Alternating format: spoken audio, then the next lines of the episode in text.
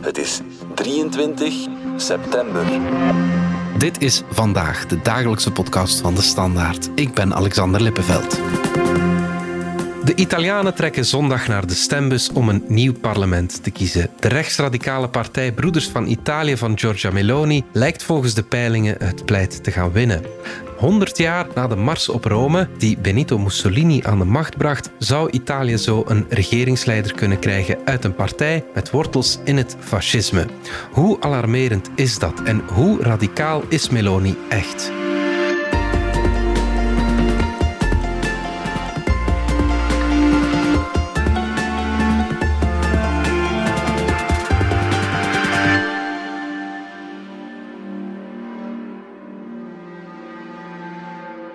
Adesso io voglio sapere dal segretario del Partito Democratico Enrico Letta se questi si possano definire toni degni di una campagna elettorale in una democrazia.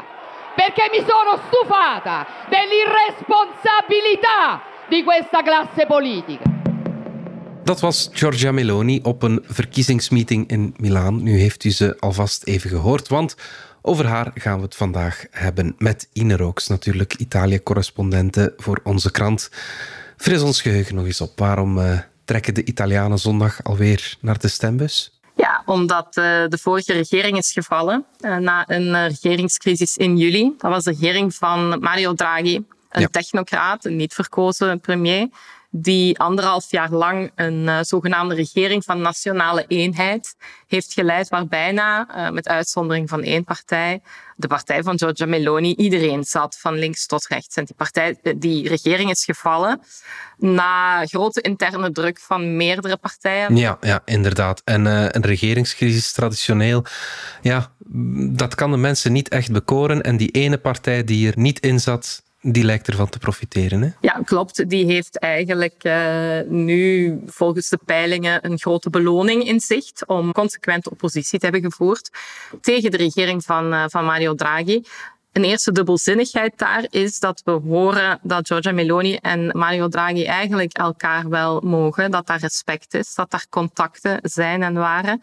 Mm -hmm. En uh, ik heb de laatste weken veel tijd gestoken in gesprekken met uh, leden van die partij, van Broeders van Italië. En daar zeggen ze ook, het probleem was niet zozeer Mario Draghi of zijn competentie die we in twijfel hebben uh, getrokken, nu, dat zou ook moeilijk zijn, Alexander. Het is zo wat de meest uh, gerespecteerde super-Italiaan in binnen- en in buitenland. Ja. Uh, maar het was meer, uh, zeggen ze bij Broeders van Italië, een verzet, een ongenoegen over een regering van nationale eenheid die zo breed is. Ze geloven niet dat dat politiek kan, dat je zoveel ideologieën onder één paraplu kunt verzamelen. Maar inderdaad, Giorgia Meloni en Broeders van Italië, een vol radicaal rechtse partij, staan uh, zeker op kop, als we de peilingen mogen geloven, als de grootste partij van Italië, ja.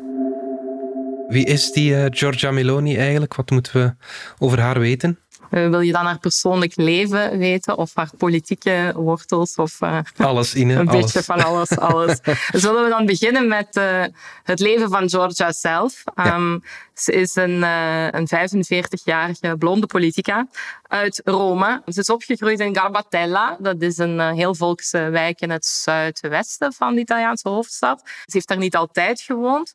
Ze is daar met haar moeder en haar zus naartoe moeten verhuizen nadat kleine Georgia en haar twee jaar oudere zus Ariana het flatje uh, waar ze eerst woonde in het noorden van Rome, in een residentiële wijk, in de fik hadden gestoken. Per ongeluk. Oh, okay, Door ja. met een uh, spelletje, ja, een fout afgelopen spelletje. Ze gingen een feestje bouwen. Ze waren drie en vijf jaar oud. En de boel ging in de fik omdat ze kaarsen hadden aangestoken terwijl ze naar een tekenfilm gingen kijken.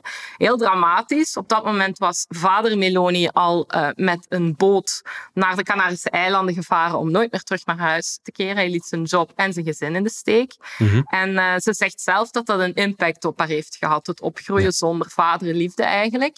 En dat, daar dat, ja, dat ze een houvast is beginnen zoeken. Ja. En dat ze daardoor ook als vrouw het gevoel heeft altijd maar meer haar best te moeten doen om aanvaard te worden. Zeker in een, um, een mannelijke omgeving als Italiaanse politiek. En in wat ook leden van die partij zelf zeggen, Broeders van Italië, wat een absoluut mannenbastion is. Ze was amper 15, een uh, jonge tiener nog, toen ze uh, zich is gaan aanmelden bij Fronte della Gioventù. Dat was toen uh, de jeugdafdeling van de MSI, een absoluut toen neofascistische partij. Ja. Het Fronte was ook neofascistisch en extreem rechts. En dat was in 1992. Ze is toen gaan aankloppen op de deur en heeft gezegd, ik wil iets doen. En vanaf dan is haar politiek activisme al begonnen. Dus ze is al 30 jaar ver. Dat is inderdaad al lang als je nog maar 45 bent. Ze zat ook even in de regering zelf, hè? Klopt, ja. Dus uh, dat uh, militantisme uh, bij de MSI, bij de neofascisten, is. ze zat toen eigenlijk, dat is wel belangrijk om te zeggen, ze zat in een overgangsfase. Dus toen was die MSI, die Italiaanse sociale beweging, al aan het vervellen naar een uh, postfascistische beweging, naar een meer rechtsconservatieve partij, Alleanza Nazionale, Nationale mm Alliantie. Die partij heeft absoluut wel uh, echte, uh, ernstige pogingen gedaan om van dat fascistisch verleden afscheid te nemen. En Giorgia Meloni is dan ook jongere voorzitter van de jeugdvleugel van die partij geworden. Op die manier is ze ook in de regering Berlusconi ingestroomd um, als minister van Jeugd. Dus toen heeft ze in die regering gezeten. Dus Alleanza Nazionale was richting rechtsconservatieve hoek aan het opschuiven. Uiteindelijk is die partij ook samengevloeid met Berlusconi en is er een tegenbeweging gekomen waarvan Giorgia Meloni deel uitmaakte. En die mondde uit in Broeders van Italië, opnieuw een meer radicaal rechtse partij waarvan ze nu de voorzitter is. Ja, oké. En neemt Broeders van Italië ook afstand van dat fascisme van uh, Mussolini, zoals die Alleanza Nazionale dat, uh, dat deed? Of waart de geest van Mussolini daar nog steeds rond? Zij zeggen we zijn een rechtsconservatieve partij en zij vinden het uh, prettig om vergeleken te worden met de Tories in uh, Groot-Brittannië of met de Republikeinse partij in de VS. Dat zijn ze niet. Nee, dat zijn ja. ze voor alle duidelijkheid echt niet. Dit is geen gewone rechtsconservatieve partij. Dit is radicaal rechts. Is het extreem rechts? Nee, dat ook niet meer. Hm. Um, is het neofascistisch? Nee, want neofascistisch gaat nog verder en is eigenlijk ook het fascisme weer echt in volle eer en glorie willen herstellen en dus de democratie verwerpen. Dat is niet wat Giorgia ja. Meloni voorstaat of wat zij en haar partijgenoten prediken. Maar er zijn wel voortdurend dubbelzinnigheden. Bijvoorbeeld in het uh, partijlogo van Broeders van Italië brandt een vlam. Een vlam mm -hmm. in de kleuren van de Italiaanse driekleur. Een vlam met een driekleur is een heel bekend extreemrechts symbool. En die vlam ja. verwijst ook naar de vlam die brandt bij het graf van Benito Mussolini. Uh, wat, dus dat is al een voorbeeld, zo je wil, van een extreemrechtse knipoog van een partij ja. die zelf zegt zeker niet extreemrechts zijn. Ja, ja, ja oké. Okay. Um, ze wordt ook wel eens vergeleken met uh, Marine Le Pen, de frontvrouw van uh, Rassemblement National in uh, Frankrijk. Vind je dat een vergelijking die opgaat? Marine Le Pen is eigenlijk een goede vriendin van uh, Matteo Salvini. Dus die zit eigenlijk, het is een beetje druk op radicaal rechts in Italië. Dus die zit meer in die hoek. Um, Meloni heeft zich ook niet echt uitgesproken in de Franse uh, presidentscampagne echte bondgenoten, ja, die gaan een beetje meer in de richting van een Viktor Orban in Hongarije. En uh, ze heeft ook goede emotionele banden met een land als Spanje. En uh, zo is ze bijvoorbeeld eerder van de zomer bij Fox op uh, campagnebezoek geweest. En heeft ze daar een heel schreeuwerige speech gehouden. En Fox zijn, dat is echt extreem rechts, dat zijn neo-Frankisten. We luisteren even naar een stukje uit die speech die ze deed in Andalusië voor Vox, de Spaanse partij. Sí a la familia natural. No a los lobby LGBT. Sí a la cultura de la vida. no a la violencia islamista, no a los burócratas de Bruselas, y sí a nuestra civilización, y no a quienes quieren destruirlo. ¡Viva España! ¡Viva Italia! ¡Viva la Europa de los patriotas! Ine, daar uh, heeft ze heel veel verteld. Daar, daar, daar werd wel duidelijk wie Meloni was en waar ze voor stond, denk ik. Ja, dat was een, een heel schreeuwerige, virulente speech. Niet alleen qua toon, maar zeker ook inhoudelijk. uh, Alexander. Ze pleit daar bijvoorbeeld voor de natuurlijke familie en tegen de, wat zij de LGTB-lobby noemt, tegen de genderideologie. Uh, allemaal zware woorden tegen massa-immigratie en islamitisch uh, geweld. En ja, ze zweept de massa daar echt op. Dat is een taal en zeker ook een toon van een taal die we haar in Italië zelf de laatste maanden een stuk minder weten hanteren. Hmm. Ze is heel erg juist op haar taal aan het letten uh, in eigen land. Ze wil gematigd, er salonveeg overkomen. Ze wil het buitenland enerzijds, als ze bij Fox is, wel opruien en haar critici zeggen dan daar uh, toont ze haar ware gelaat. Maar anderzijds probeert ze ook de internationale gemeenschap, de Europese Unie en vooral ook uh, de zo belangrijke internationale financiële markten gerust te stellen door te zeggen dat ze helemaal geen extremiste is die, uh, die straks de democratie afschaft en uit de euro wil stappen. Dus dat is weer inhoudelijk dan en qua toon een nieuw voorbeeld van haar grote dubbelzinnigheid. Ja, oké. Okay. Wat zegt ze op migratievlak? Spreekt ze daar over omvolkingstheorieën en van die dingen? Uh, dingen die in extreemrechts heel vaak uh, de ronde doen? Ik ben de laatste dagen eens gaan kijken naar haar Twitter-verleden. Tot niet zo lang geleden zegt en schrijft ze dat er volgens haar een etnische vervanging aan de gang is. De vervangingstheorie is een samenzweringstheorie van mensen die geloven, die verspreiden dat het de bedoeling is dat immigranten naar Europese, voormalig voornamelijk witte landen met witte bevolkingen zijn aan het komen om die te vervangen. Dus etnische vervanging of omvolking. Dat heeft ze meermaals geschreven, gezegd, getweet. Zegt ze vandaag niet meer, maar dat doet ze ook op haar eigen, nogmaals, ambiguë manier, op een andere manier. Uh, hmm. Met een hondenfluitje, door dingen te suggereren. Uh, een paar weken geleden ben ik naar een verkiezingsmeeting in Milaan van Giorgia Meloni gegaan. En dan verbindt ze tijdens dat verkiezingsdiscours de heel lage geboortecijfers in Italië. Worden nauwelijks, uh, ja, er worden heel weinig kinderen geboren in Italië, dan verbindt ze dat naadloos in dezelfde zin met migratie. En dan zegt ze, ik geloof niet dat we het lage aantal geboortes in Italië gaan oplossen door al die migranten hier binnen te laten. Dat is voor wie het wil horen, voor wie weet wat ze vroeger zei en tot voor zeer kort zei. Dat is absoluut volgens mij een voorbeeld van die omvolkingstheorie. Dus ja, dat zegt ze en dat zeggen haar medestanders uh, zo vaak je het maar horen wil. Stel dat ze premier wordt, wat kunnen we dan verwachten van het migratiebeleid in Italië? Want het is natuurlijk een heel ja, belangrijk land eh, tussen aanhalingstekens voor de Europese migratie. Zij is nu de politieke it-girl van het moment. De vorige was Matteo Salvini.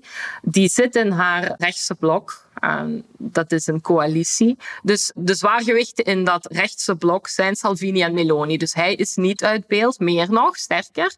Hij hoopt heel vurig om opnieuw minister van Binnenlandse Zaken te worden in de regering Meloni als zij premier zou worden. Okay. En dan heeft hij al verkondigd en gezegd, Alexander, dan doet hij hetzelfde als hij deed toen hij al eerder minister van Binnenlandse Zaken voor Italië was. Namelijk op ramkoers komen met Europa door de grenzen te sluiten en door NGO-boten die vluchtelingen, bootvluchtelingen op zee gaan redden, naar Italië brengen eh, door die boten te weigeren. Meloni en Broeders van Italië heeft absoluut ook een anti-migratiediscours. Maar daar heeft ze ook haar toon gematigd deze zomer. Aan het begin van de campagne sprak ze nog van een zeeblokkade voor de kusten van Libië. Dat zegt ze niet meer. Nu zegt ze dat ze voorstander is van een Europees project waarbij er hotspots en uh, triagecentra in Afrika komen, waar economische migranten en kandidaat-vluchtelingen, dus politieke vluchtelingen, asielzoekers van elkaar gescheiden worden en dat die laatste dan alleen naar de Europese Unie mogen komen en volgens een verdeelsleutel uh, onder de uh, 27 lidstaten moeten worden verdeeld. Dat klinkt veel gematigder. Wat daarbij speelt is denk ik dat de macht en de regeringsdeelname dichterbij komt en zij eigenlijk like wel beseft dat ze in een Europese context zal gaan moeten werken. Maar in zaken migratie wil Italië wel absoluut weer opnieuw een duidelijkere vuist maken. En dat appelleert aan, zonder dat meteen radicaal of extreem rechts te noemen, zou ik daarbij willen zeggen dat dat appelleert aan een absoluut heel breed gedragen gevoel van onmacht bij veel Italianen die uh, jarenlang uh, zich bijzonder solidair hebben getoond met vluchtelingen. Dit is geen land dat niet warm is of dat dat geen solidariteit kent met wie het minder heeft. Maar uh, het gevoel is wel dat de situatie uh, niet onder controle was. Mm -hmm. En dat andere landen wegkijken, dat de Europese Unie wegkijkt en Italië lange tijd ook er alleen voor heeft laten staan. Dus dat gevoel is volgens mij voor een uh, groot stuk ook legitiem. Ja, dat EU-kritische gevoel, dat speelt ook wel bij Meloni, hè? Wel, Meloni zegt zelf niet dat ze anti-EU uh, zou zijn. Ze zegt wel dat Europa een confederatie van sterke nationale staten behoort te zijn die een eigen cultuur en identiteit, identiteit is een woord dat ze zeer veel gebruikt, hoog in het vaandel moeten dragen. Dus ze willen een confederatie van staten. Ze kijkt zeker ook in de richting van Centraal- en Oost-Europa, naar Orbán, naar andere landen met wie ze een nieuwe connectie zou kunnen vinden. Dat verontrust aan bepaalde eh, West-Europese hoofdsteden natuurlijk, want Italië is een stichtende lidstaat van de Europese Unie.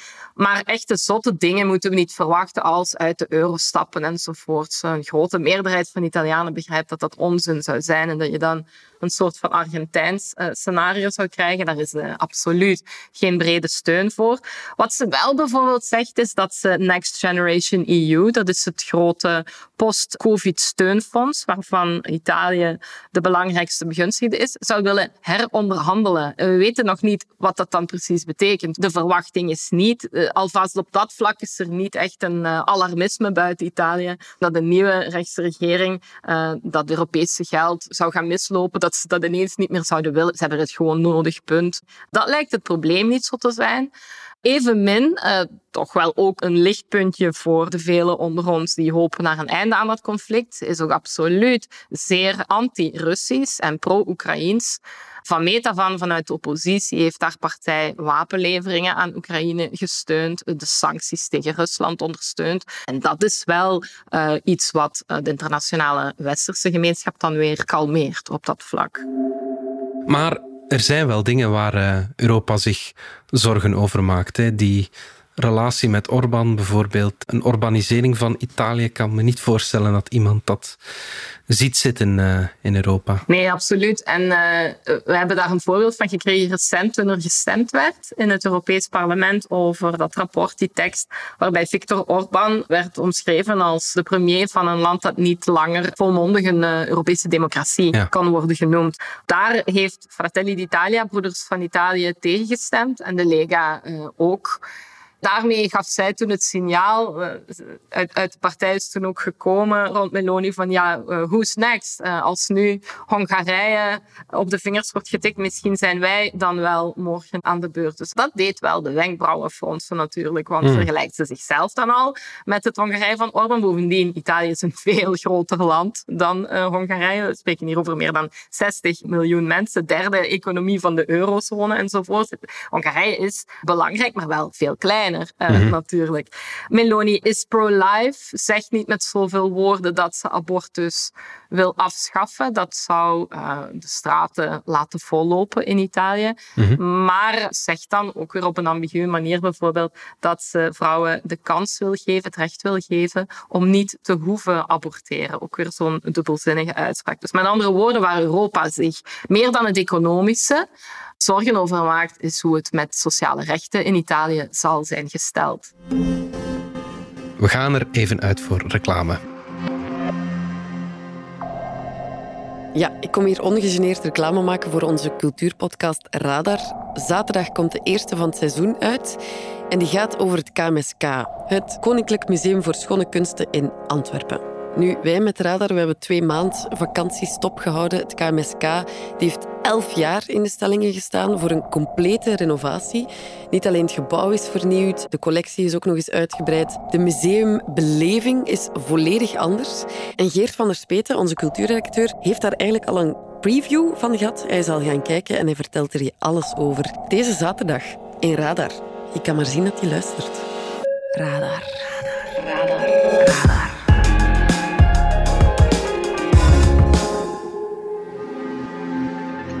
We luisteren even naar een fragmentje van de Franse televisie uit 1996. Moi, je crois que, que Mussolini, c'était un, un bon politicien. C'est-à-dire que, que tout ce qu'il a fait, il a fait pour l'Italie. Dat was Meloni toen ze 19 jaar was en ze looft Benito Mussolini, de fascistische dictator uit de jaren 30. Ine, waarom lijken de Italianen er niet echt van wakker te liggen dat een partij toch met wortels in het fascisme de grootste van het land kan worden en misschien zelfs de premier kan leveren? Ja, dat gebrek aan alarmisme rond fascisme, dat is iets dat niet nieuw is. Ik herinner me vele jaren geleden dat je al in uh, souvenirwinkeltjes uh, uh, keukenschorten met de kop, met de vierkante kin van, van Benito Mussolini kon kopen en kon vinden. Dat is iets wat ik me in Duitsland met een pet of met een keukenschort van Adolf niet zou kunnen voorstellen. Ik ben daar deze zomer ook een beetje naar op zoek gegaan, naar, met veel Italianen erover gepraat, van waarom lijkt jullie dat niet zozeer te deren, en ook met fascisme-kenners en experten. En uh, die legden me uit dat Italië zijn fascistische verleden op een totaal andere manier heeft verwerkt dan Duitsland. In Duitsland had je geen grote oppositiebeweging eigenlijk. Uh, ja, Italië had wel een heel groot antifascistisch, antinazistisch verzet, de partisanen. Mhm. En dat discours, dat verzet tegen het nazifascisme, heeft aan het einde van de Tweede Wereldoorlog de bovenhand gekregen, ook in de opbouw van de nieuwe vrije democratische republiek na de oorlog. Met andere woorden, de Italianen zijn hun collectief geheugen daarop gaan bouwen. En niet op het feit dat velen onder hen zelf fascisten waren geweest. Het werd een beetje verdrongen naar de krochten van een ver geheugen. Maar dat heeft wel een soort taboe geworpen op het fascisme zelf. En dat is dan eigenlijk ja, een soort van een, eh, een onderontwikkeld collectief geheugen geworden, waar zelfs op school te weinig over wordt gepraat. En dus is dat iets waar uh, veel Italianen niet meer tot in het grootste detail bij stilstaan. Ja, oké. Het, is, het is eerder dat dan dat ze allemaal ineens neofascistisch zouden zijn geworden mhm. en nu op Meloni om die reden willen stemmen. Eh, er zit ook een groot stuk proteststem in. Dan heb je geen ideologische stem meer, maar dan heb je een stem die op dat moment kiest voor wat zij de next big thing vinden. En daar zit ook heel veel protest in. Dat is een radicale uh, beslissing voor radicale verandering. Uh, wat dat dan allemaal mag betekenen, Alexander, ja, dat zullen we zien. Maar een groot deel van de Italianen is ontevreden met hoe het land ervoor staat, is bezorgd, is bezorgd over energieprijzen, over oorlog, over migratie en wil iemand die het eens helemaal anders doet. Mm -hmm. Hoe groot is de kans dat ze het zondag uh, effectief haalt?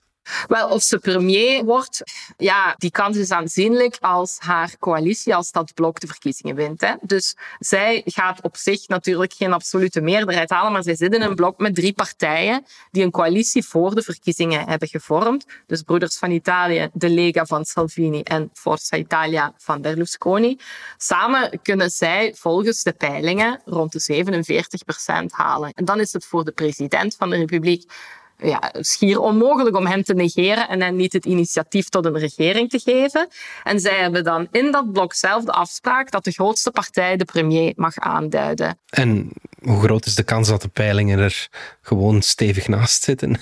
Ja, we zijn nu de hele tijd heel flink op rechts aan het doorgaan. Er is natuurlijk ook nog een linkerblok dat gewoon ja, minder verenigd is. Eh, de Partito Democratico, de grote centrum-linkse partij, met boegbeeld Enrico Letta, eh, herinner je, die, is nog, die man is nog premier uh, geweest, gaat het ook wel heel goed doen op zichzelf. Volgens de peilingen 1 à 22 procent. Dus een, een, tijdje hebben zij zelfs een nek-aan-nek met Meloni's partij gehad. Maar het grote nadeel daarvan is dat deze kieswet, waarmee de Italianen nu gaan stemmen, coalities die voor de verkiezingen worden gevormd, bevoordeelt. En dat komt gewoon beter uit dat Meloni in dat blok zit met drie en dat Centrum Links andermaal er niet in is geslaagd om een grotere en bredere coalitie voor de verkiezingen te smeden. Tot slot, uh, Ine, jij volgt de Italiaanse politiek al heel lang. Je hebt al heel wat verkiezingen uh, meegemaakt en ja, nog een pak meer premiers dan verkiezingen ook, denk ik. Uh, zijn dit volgens jou historische verkiezingen, zowel voor Italië als voor Europa? Of zal Giorgia Meloni uiteindelijk maar een zoveelste premier in het rijtje geweest zijn? Maar dat laatste, die kans bestaat, daar hebben we een beetje het raden naar. Maar dat bredere radicale gedachtegoed, die rechtse beweging, is niet ten dode opgeschreven. Dat is gewoon een belangrijk stuk van de Italianen. Dus een gespleten land. Je hebt ook een brede linkse beweging. Dus die twee uh, trekken uh, al, al jaren aan, uh, aan de kiezer, langs beide kanten. Um, ik, mij lijkt de kans nu groot dat, dat de volgende regering vol recht zal zijn. Ik spreek dan bijvoorbeeld ook met mensen die de oppositie een warm hart toedragen en zeggen we kunnen nu alleen maar aan schadecontrole doen en proberen die zegen nog wat af te romen en zo klein mogelijk te maken. Dat klinkt nu in het linkerkamp. Ja, als ze het dan zelf al zeggen. Peilingen zaten er niet altijd op in Italië bij de laatste verkiezingen, maar ze zijn wel vaak juist wat betreft richtingen, tendensen. Dus de exacte percentages kloppen niet altijd. Maar de neus staat wel meestal in de juiste richting. En nu staat die neus in de richting van radicaal rechts. Goed, Ine Rox, dankjewel. Graag gedaan. Dit was vandaag de dagelijkse podcast van De Standaard. Bedankt voor het luisteren. Volg ons op Spotify, Apple Podcast of eender welk ander podcastplatform. In onze gratis FDS podcast kan je niet alleen ons werk beluisteren, maar ook de beste podcasttips terugvinden, met zorg geselecteerd door onze redacteur Max de Moor. Alle credits van de podcast die je net hoorde vind je op standaard.be-podcast. Reageren kan via podcast.standaard.be. Morgen zijn we opnieuw.